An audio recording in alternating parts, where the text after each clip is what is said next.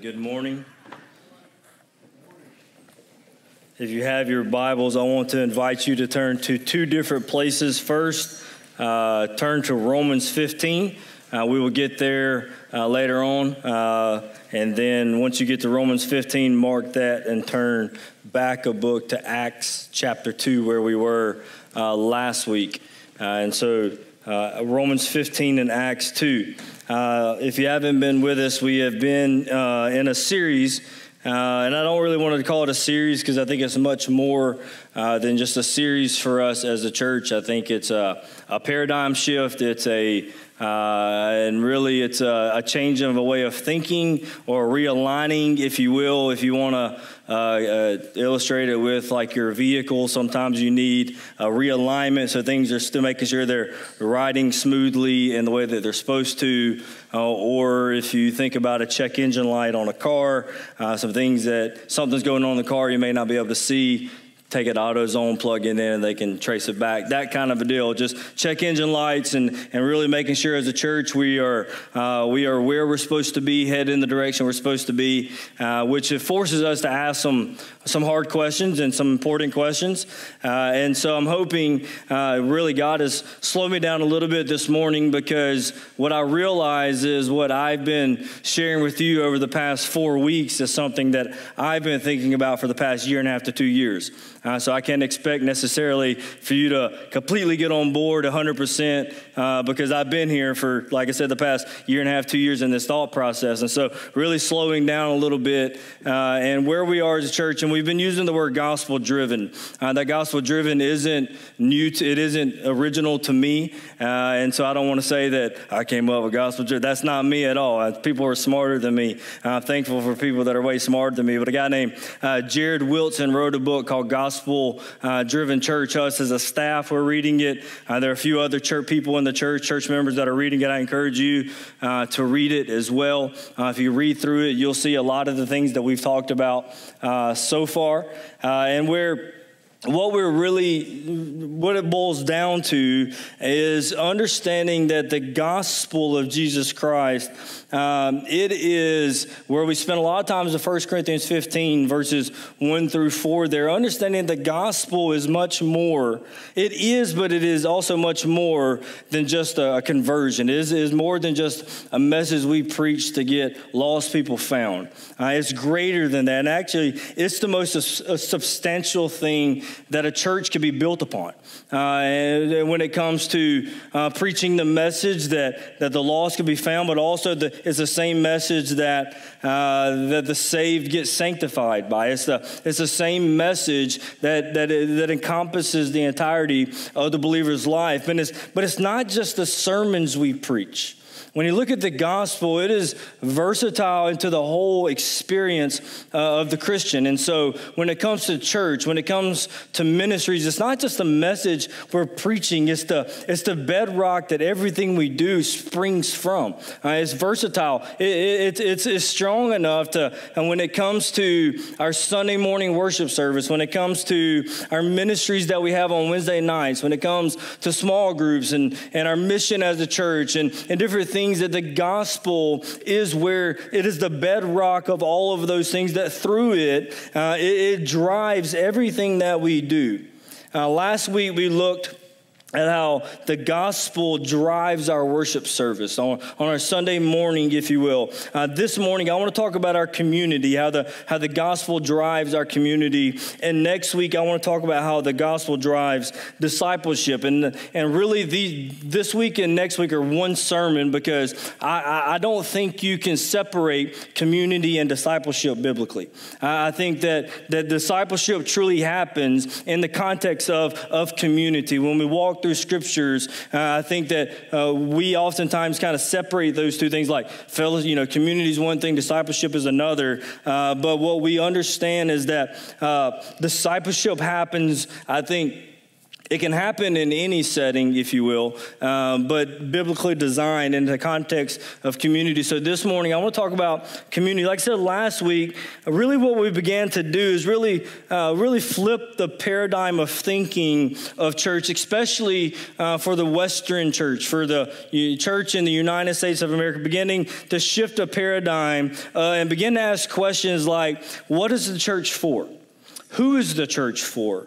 Uh, who's the when we're here on Sunday mornings? Who's the audience? Who is who is it that the service is built around? What's the goal of Sunday morning? And over the next two weeks, uh, I want to kind of expand that question and going, uh, what's the primary goal of the church as a whole? Not just on Sunday morning, but what is the overall goal? Like, what is it as a church that we, what's our purpose? What are, what are we doing here? Is the primary goal evangelism? Is it, if that's the case, then we just, we, we build a Sunday morning to, to just preach the gospel and, and pray that people get saved? Or is it something broader than that? Is it more into, is it discipleship? And so we begin to ask the question this over the next two weeks, and that's what I want to begin to answer is, what is the goal of even the church as a whole? Whole. Last week we looked at Acts chapter 2. So uh, if you're there, I want to read the verses uh, 41 through 47 uh, real quick, what we talked about last week, and, we'll jump forward. So in verse 41, of Acts 2, it says, uh, and for those, so those who received his word, uh, were baptized, and they were added to that, that day about 3,000 souls. So this is right after Pentecost here. Peter gets up, preaches a sermon, and that day it says that they had received that word. So when it says received his word, it's the, it's the sermon that they heard. And it was, uh, it was the gospel. They were baptized immediately, and they were added to that day about 3,000 souls. Then verse 42 connects to that. And so they, they that just received and were baptized, they devoted themselves to the apostles' teaching, the fellowship, and the breaking of bread, and the prayers, and all came upon every soul. And many wonders and signs were being done through the apostles, and all who believed were together and had all things in common. And they were selling their possessions and belongings and distributing the proceeds to all as any had need. And day by day, attending the temple together and breaking bread in their homes, they received their food with glad and generous hearts, praising God and having favor with all the people. And the Lord added to their number day by day those who were being saved. Pray with me. Father, we do pray that as we as Daniel prayed as we open your word, God, that you will speak to us. God, we, we understand that this morning we are 100% dependent upon you uh, to hear from you. So, God, we come this morning asking that you would speak. God, that as we open your word, as we begin to ask the question about, you know, what, who the, what the church is and what's the primary goal of the church and, and, and how you've designed it. God, I pray that you, you allow us to see those things. Uh, God, that you allow us to believe those things. And God, that I do pray that if there's anyone in here this morning who, who does not know you, that have not come into a saving knowledge of you, God, I pray that today your Holy Spirit will draw uh, them uh, and, and, give them faith to believe, God, for, for the believer in here this morning. God, I pray that your word, your gospel sanctifies them. You use the words that come out of my mouth to, to, to penetrate hearts, God, and that you would draw us closer to yourself. It's in Christ's name we pray. Amen. So, last week when we read this passage, uh, we made three quick observations whenever this is what we would see the early church's Sunday morning worship service. And so we, we saw made three observations last week that I want to make mention today because it kind of springboards us to where we'll be uh, when we talk about community. The first observation we made from the early church in Acts 2 41 through 47, uh, uh, and, and talking about their worship services, that the first thing was is that the service existed almost exclusively of believers. That the Sunday gathering, the worship service here, uh, existed almost exclusively for believers. So don't write me off yet, but I just want you to see that. This is an observation that we see. Now, in First Corinthians, I think chapter 14, uh, uh, Paul makes mention, and he's talking about the order of the worship service. He, he makes mention of a group of people that he calls the outsiders. And that's not a derogatory term, uh, but he's saying that there will be, will be when the church is assembled, when the church of Christ is assembled, there will be people who are not followers of Jesus that who will who will be there. And what Paul is telling them is that you need to be mindful of those people. Matter of fact, you need to be generous and welcoming. You want to make sure that the, the service is as clear as possible so there will be no confusion among the outsiders. But him by him using the word outsiders teaches us one main one main thing that that the, the, the, the, worship service, uh, the, the Sunday morning worship service, um, shouldn't, let me, let me say this like this, shouldn't primarily be built around the outsider. Uh, it should be primarily built around those who are followers of Christ because that, that's not so. Listen, as a church, we are called to make disciples. We're called to preach the gospel so that those who don't know the Lord could come to know faith in Jesus. That is the mission. One of the missions or the Great Commission is to make disciples, right? And so we understand that we want lost people, people who are the outsiders, to be here. And when they come here, we want them to be loved and welcomed. And when they leave here, they may say, That preacher got all up in my business. I didn't really like him that much. But they cannot deny the way the church made them feel welcome. Like, uh, like that's kind of the game plan. We want that to happen. But when we look at the early church, it ex- existed almost exclusively of believers. The second observation we made is that it did not serve, again, primarily for the individual pick me up. It wasn't that, oh man, this this week's been tough, so I just need to get there so that hopefully Justin has a good word for me and I'll feel better about myself and we'll be ready to go. I hope that they sing my favorite song because I really need to hear my favorite song this morning. Uh, now, so remember, I said primarily, not that the, the, those things can't happen, but rather the third observation was that there was, their worship service was an expression of the body life that had been lived out in the community, lived out in the lens of community through the week that the followers of Jesus, that through the week, as they were walking with the Lord and they were fellowshipping with one another, that when they got together, they didn't have to be coerced into worship. They had to be coerced into feeling the Spirit, if you will. That they that, that, that when they met together, it was an overflow of the body life on a weekly basis, of the community that the gospel had created amongst these people. That when it came to church on Sunday morning, it was less about, oh, I can't wait to, to get my fix, if you will, or my word. It was more about um, we're able to join together with other brothers and sisters in Christ. And we get to worship the name above every name, the, the King of Kings and the Lord of Lords. We get to gather together this morning and worship the one true God together. This morning, I want to talk about this community that we see just miraculously began to take place in Acts 2. We're going to go, we're going to get that in a minute. But, and the reason why, and this is kind of where I'm going to say, I'm going to try to talk slow. You know, when I get excited, I begin to talk fast. So, Fleet, if I get to go too fast, just tell me, slow down, all right? Uh, and so this morning, I want to try to take this slow because I want you to see that this isn't an idea of mine. And it is an idea of just Jared Wilson of the book that we're reading. That, let me say it like this I better read what I wrote down. The reason why I want us to talk about a gospel driven community before we even talk about how that shapes what we actually do is because I think for most of us, when we we don't connect, when we think about the gospel, uh, there's a disconnection between the announcement of the gospel and the church. Uh, and so, Justin, that doesn't make sense. Uh, just follow with me that, that when, when we think about the gospel of Jesus Christ and the preaching of the gospel, we don't think about the preaching of the gospel and the church as the bride of Christ in the same thought process. And what I hope to get to at the end of this sermon is that we understand that the, the, the preaching of the gospel is its purpose is to create a bride of Christ. It is to, there isn't, like, the church isn't just a implication of the gospel, it is the purpose of the gospel. It is it is what the God, it is the reason why the gospel is here. The reason why the gospel exists that we see is because God wanted to create, He wants to create Himself a people. A people that, that, that have a community together that's built upon the gospel. Listen to me. I'll say it again. The gospel, I mean, the, the church isn't just implication of the gospel, it is the purpose of the gospel. The reality is, we have a desire for community. We were created for it. We were created to have fellowship with our Creator and our fellow creatures. We long for it. Many times we'll do whatever we have to do to find it or keep it. Yet the, the tension is that everything in this world points and directs our hearts to the individual.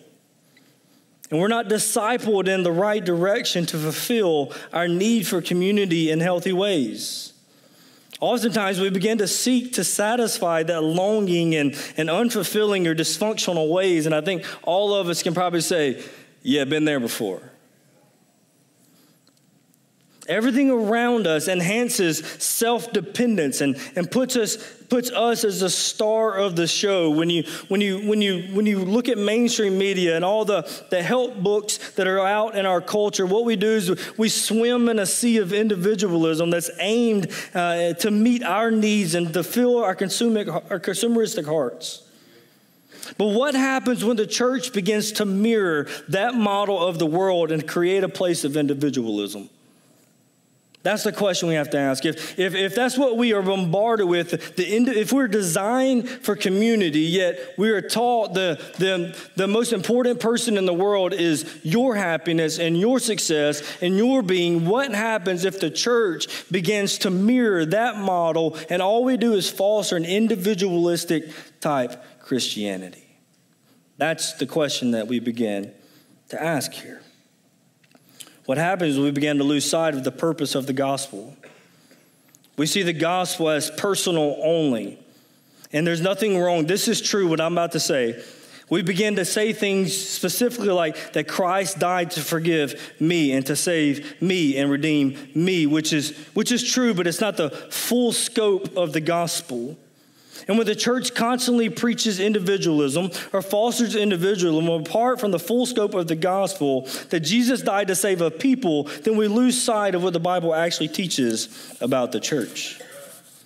When we lose sight of what the gospel actually creates, then we lose sight of God's design and purpose for salvation. And what happens is, and this is where the rubber hits the road, church becomes just a component of my life rather than the vital center of it that then the church becomes like, man, a big deal. If, church, if Sunday morning, if the church as a body is just simply for my individualistic experience, then I can choose not to go today or not.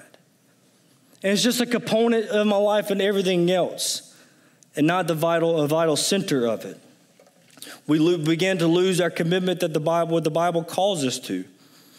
We begin to preach a cheap grace that has low buy in and no commitment to Christ, to His Word, or His body. We forget to teach what the Bible t- teaches on community and the commitment to the body. Church becomes rather optional because we don't see the importance of the commitment to the body.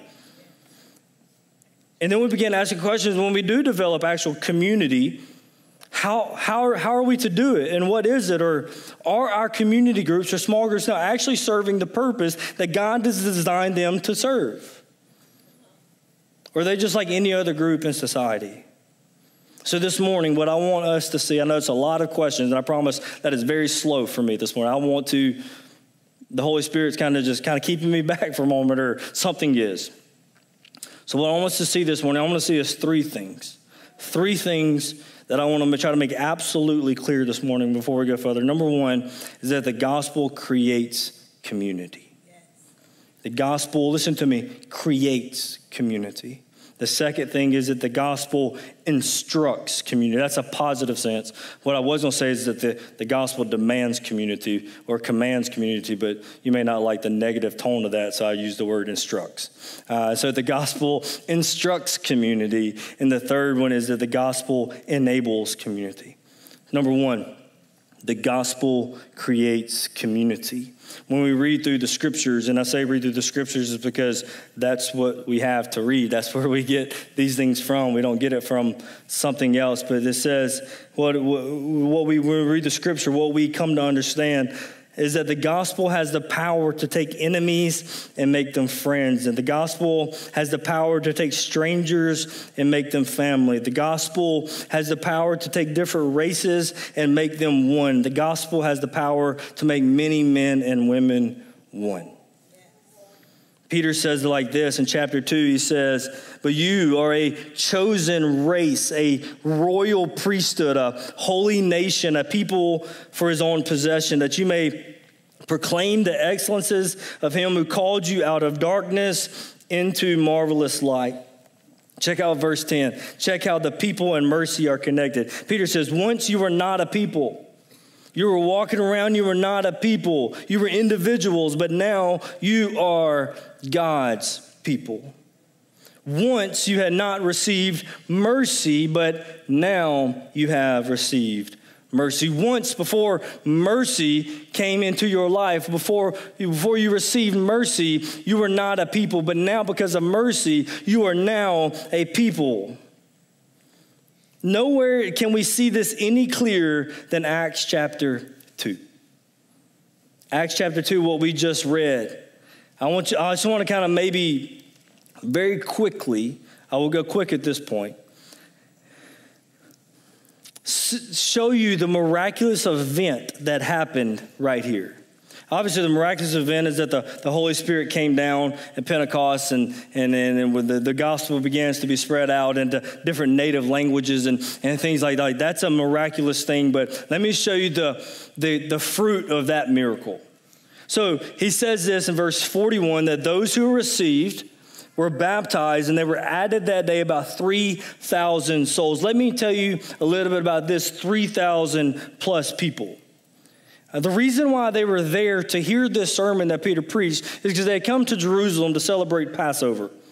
Uh, so technically, this was some 3,000 people that were, were Jews that were, they were from different places around the world that had come in. As a matter of fact, in Acts 2 5, it says that this and now they were dwelling now there were dwelling in jerusalem jews devout men from every nation under heaven. So get that context here. There were these people these jews that, that came from all over the world that came to jerusalem to celebrate the passover. That's what was going on. Before this day they probably didn't really know each other other than the people that had traveled to jerusalem with them for the most part they were strangers in your mind, you may say, well, they were all Jews. And I would say that's like saying all Americans know each other and like each other. Uh, and so they were, it just doesn't add up. So, for the most part, this 3,000 plus people didn't really know one another. They weren't family. But in one day, in one moment, after hearing one sermon, they repented, believed, were baptized, they were justified, they were given the Holy Spirit, and immediately there was a bond of love that caused them to sell everything they had to make sure that everybody else had what they needed.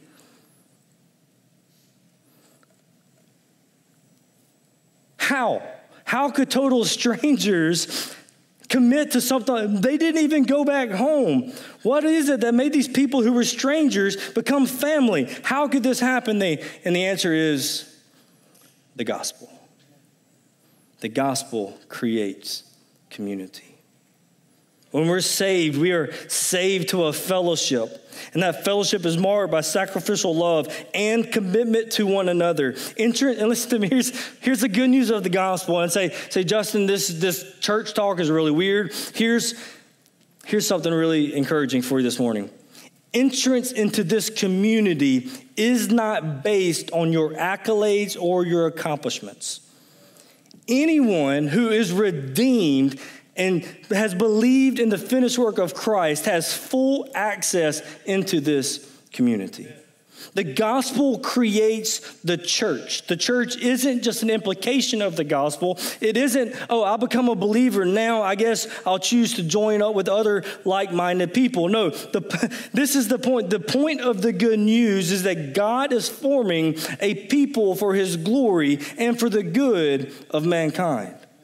In Titus chapter 2, uh, verse 14, uh, we, we've read this verse a lot lately, but it says, he, uh, talking about Jesus, who gave himself for us to redeem us from all lawlessness, and check this, and to purify for himself a people for his own possession who are zealous for good works. Check that, check that second part.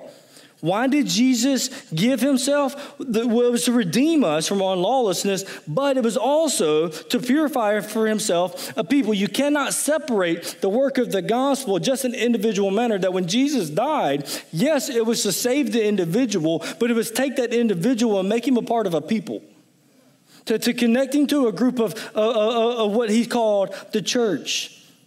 This is why Christ died, to, there would be a people for his own possession. Later on in Titus, we read this in chapter 3.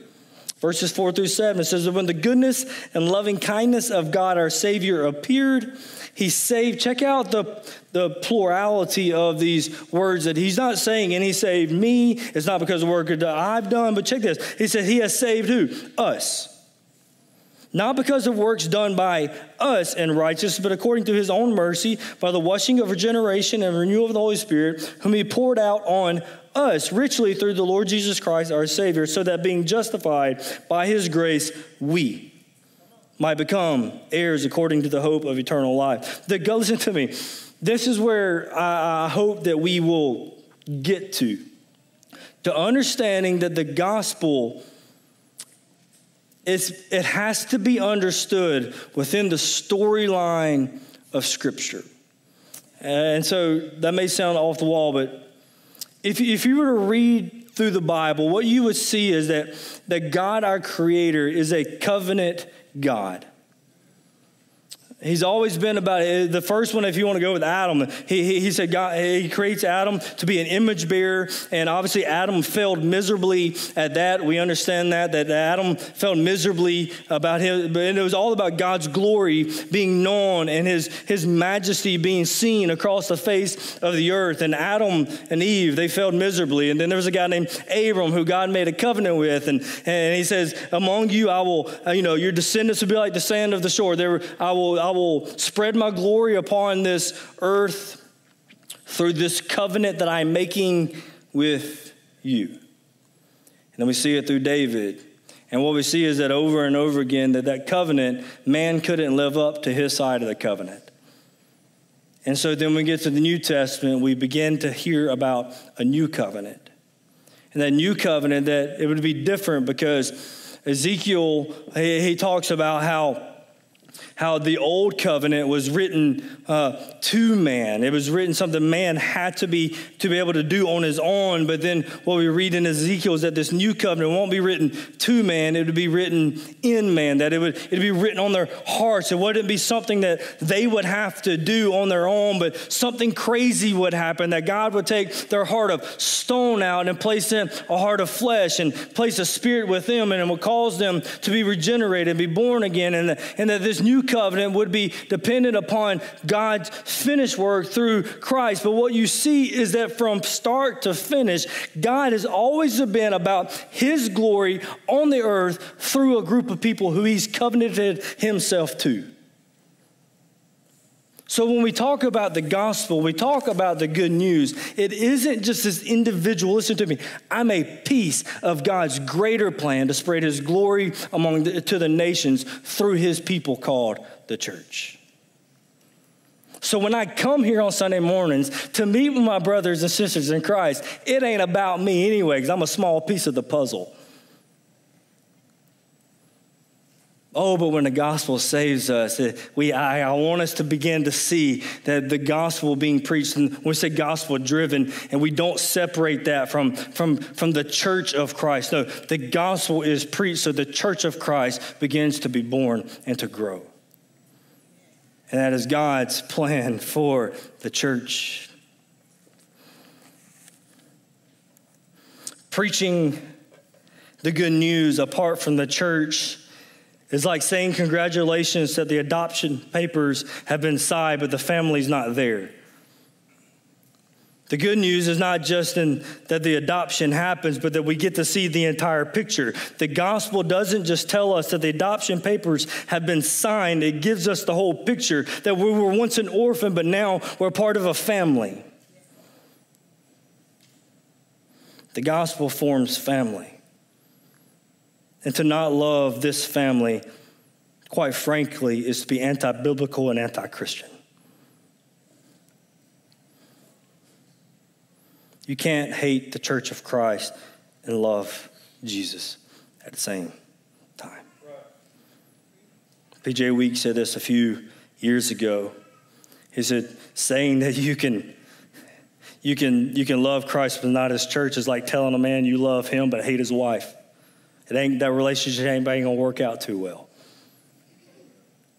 Listen, the gospel creates community. Why? Because that's God's design. In the gospel, Jesus died not just to save me, but to save we, us. And us, the we, is He's called, He's, he's saved us to be zealous for good works, for His glory. So the gospel creates community. Number two, and I'll be moving forwards, the gospel instructs community. Or if you're more like me and you like people to speak turn, uh, stern to you, the gospel commands community.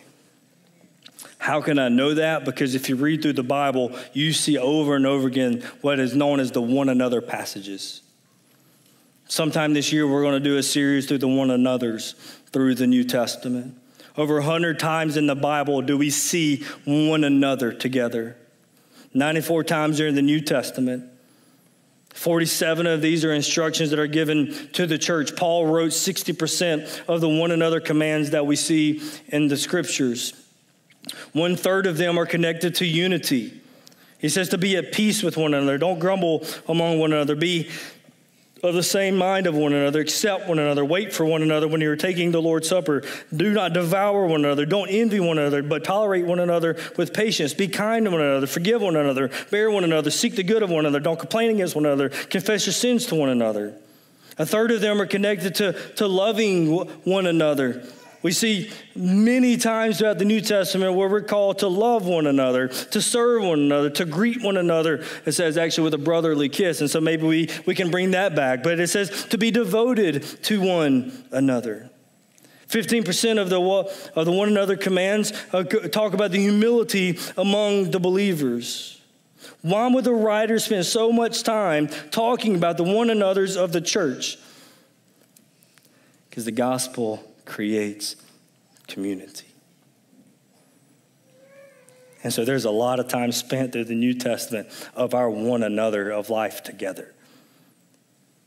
It instructs us to live with one another, to do life with one another. Oh, you're having hardship? Well, be patient with one another, forgive one another, welcome one another. It's over and over again in Romans chapter 15, which is one of the, I guess, for definitely in the context of what we're talking about now, is one of the, I guess, most evident things that we can see in these one another's in this, this instruction uh, to community. Verse 1 of chapter 15 of Romans says, We who are strong have an obligation to bear with the failings of the weak and not to please ourselves. Let each of us please his neighbor for his good to build him up. And check out verse 3. This is why I say it is gos- the gospel instructs this and the gospel creates this. Verse 3 For Christ did not please himself, but as it is written, the reproaches of those who have reproached him fell on me. For whatever is written in former days is written for our instruction, that through endurance and through encouragement of the scriptures we might have hope. And may the God of endurance and encouragement grant you to live in such harmony with one another in accord with Christ Jesus, that together with you may with one voice glorify the God and the Father of our Lord Jesus Christ. Therefore, welcome one another. Check this out. Remember, the gospel instructs and it creates welcome one another as Christ as has welcomed you to the glory for the glory of God. Notice a pattern here in verse 3 and watch how the one another that he tells us to welcome one another it starts with the gospel. In verse 3 he tells us what christ did to save us.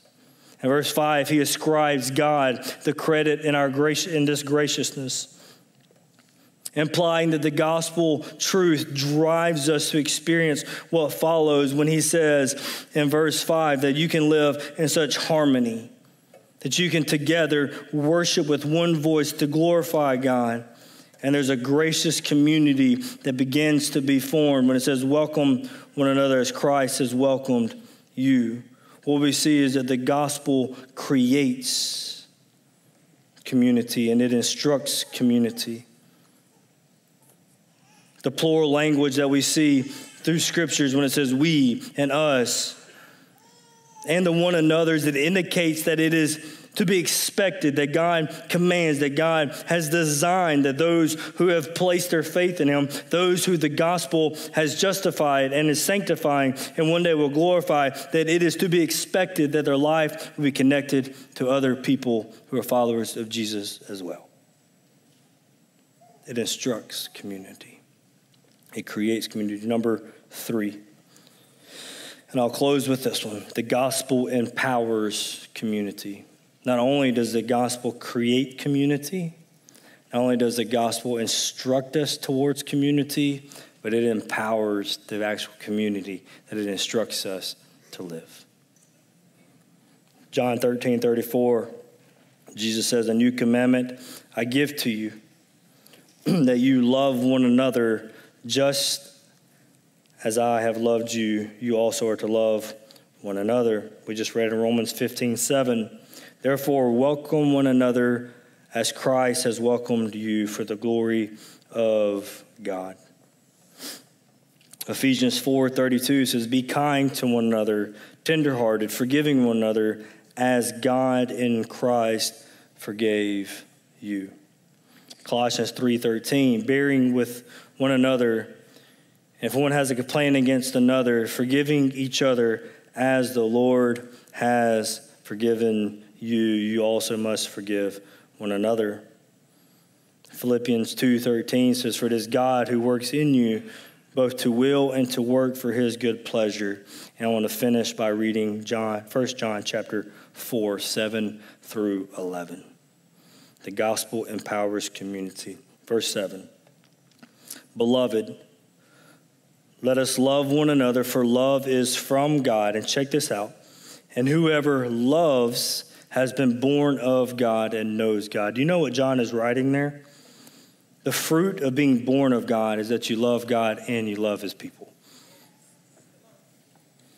Those who have been, what does it say? And let us love one another. So the one another's is the church, right? Not obviously we're called to love the outsider, but specifically here, John is talking about the church. Let us love one another for why? Because love is from God. And whoever loves has been born of God and knows God. So, what is the, the fruit of birth, of new birth? A, that you love God, but you love one another. Being born again, regeneration empowers community. It empowers a deep love for one another. It is a fruit of being born again. Continue reading verse 8. It says, Anyone who does not love does not know God because God is loved. Pause there for a moment. Anyone who doesn't love, they, they don't know God. Why? Because God is love. Verse 9, in this love, in this, in this, the love of God was made manifest among us that God sent his only Son into the world so we might live through him. In this is love. Not that we have loved God, but that He loved us, and He has sent His Son to be the propitiation of our sins. Beloved, if God so loved us, we also ought to love one another. The gospel creates community, it instructs community. Oh, but thanks be to God, it also empowers the community. We are those who love have been born of God. That's why we can't separate the preaching of the gospel and the church and the bride of Christ because in the preaching of the gospel is when new birth happens. And in new birth, there's a, there's a community that is developed among those who have placed their faith in Christ. And again, Philippians says it is God who works in you both to, to will and to work for his good pleasure. Here's the good news this morning is that God supplies what God commands. God supplies what God commands. And what I want, my heart this morning, if I have one heart, one thought process this morning, is that, that you and I will begin to see the church not in an individual lens, but in a corporate lens. In a bigger picture than it's bigger than just me. And that this this this awesome gift that we have to assemble with one another. And I don't I don't there's brothers and sisters around the Christ that don't have this blessing. And I don't use, I don't even go down there, but what I want to say is that as scripture says, don't forsake the assembling of one another. That, I mean, there's something supernatural when the body of Christ is together in meeting. Hey, if COVID taught me anything, it is to to be oh so thankful for the regular meeting of the body of Christ to worship corporately. And I didn't have time to even go through the the many members, one body thing that Paul lays out for us, right? I didn't have time to go through that. And, you know, Paul gives the imagery of if one part of the body isn't working properly, then the rest of the body feels. Like, I want us to begin thinking in those terms when we talk, when we think about the body of Christ. Like that, that's the that's the picture. That's what the gospel creates. It creates a place, it creates a, a people that's one body. Many members, one body, but that's what the gospel creates. It instructs and it enables. Next week, when we come back, we'll begin to talk about how discipleship flows from the community that the gospel creates, instructs, and empowers. And we will hopefully answer the question what's the main purpose of the church? Is it just to make converts or is it to make disciples? Is the primary mission field, the primary place of evangelism, is it in this room or is it outside these walls? Paradigm, we begin to shift paradigms. And if the main mission, if the main place of evangelism is outside these walls, then this place better be beefed up in discipleship to make disciples to go make converts and more disciples. We begin to shift things, right? Hey, if you're, if you're here this morning and you don't know the Lord, this whole thing about being a part of the church and, and things like that, Slate, am I in a weird place? Can you? Okay, good. Forget we have a camera back there that's following me. Not new to that. I'm not. I'm definitely not a 2021 pastor. Don't pay attention to the camera. That's not because I don't love you if you're following us at home. But anyway, if you don't know the Lord this morning, man, I've got some great, great news for you. Is that God who's perfect, holy, righteous, sufficient within himself. He doesn't get lonely. He, he, he doesn't have a mental breakdown or identity crisis. He is at perfect unity within the Godhead, Father, Son, and Spirit. He never gets bored. He created man, and that purpose was for man to be an image bearer upon this earth, and we failed at that miserably. The Bible says that through one man being Adam, the sin entered the world, and from that one man, now all are born sinful. Through one man, sin entered. Through one man, all men die. But the story doesn't end there because through the Old Testament, we see this covenant storyline begin to build where God is relating to people through people. And he begins to pray. He, he has this picture of Adam. Then there's this picture of Abraham of, of faith. There's a guy of faith. And there's a picture of David, this guy who, who sit upon a throne. But David failed more miserably as well. And then one day there's a guy who actually wasn't just a guy, he was actually the God man. His name was Jesus. It was the very son, he was the very son of God. He came down and he fulfilled the faith of Abraham. He fulfilled, he listened to me, he is the perfect king that David couldn't be. And well, here's crazy. You ready? When God made a covenant with Adam, when he made a covenant with Abraham, even with David, there was a thing, there was a responsibility of the human to be able to fulfill their, their part. Yeah, they couldn't, they couldn't uphold it because they kept sinning, right? But Jesus came in. And not only was he the perfect one, but he was also a substitute. He lived a substitutionary life. He lived the life that Adam couldn't. He lived the life that Abraham couldn't. He lived the life that David couldn't. He lived the life that I couldn't and you couldn't. Because listen, we are sinful, yet he is not. He, he not only, listen to me, not only did he die a death that we should die, but he lived, he lived a substitutionary life, completely fulfilling the demands of the law all the way to the point of death. And then he died. They placed him in a tomb, and three days later he rose again. And now he, he says that he, scripture says he's ascended, he's right hand of the Father, and that all who call upon him can be saved and will be saved if we just have faith and accept and rest in his finished work, his substitutionary work, his substitutionary life, death, and his resurrection.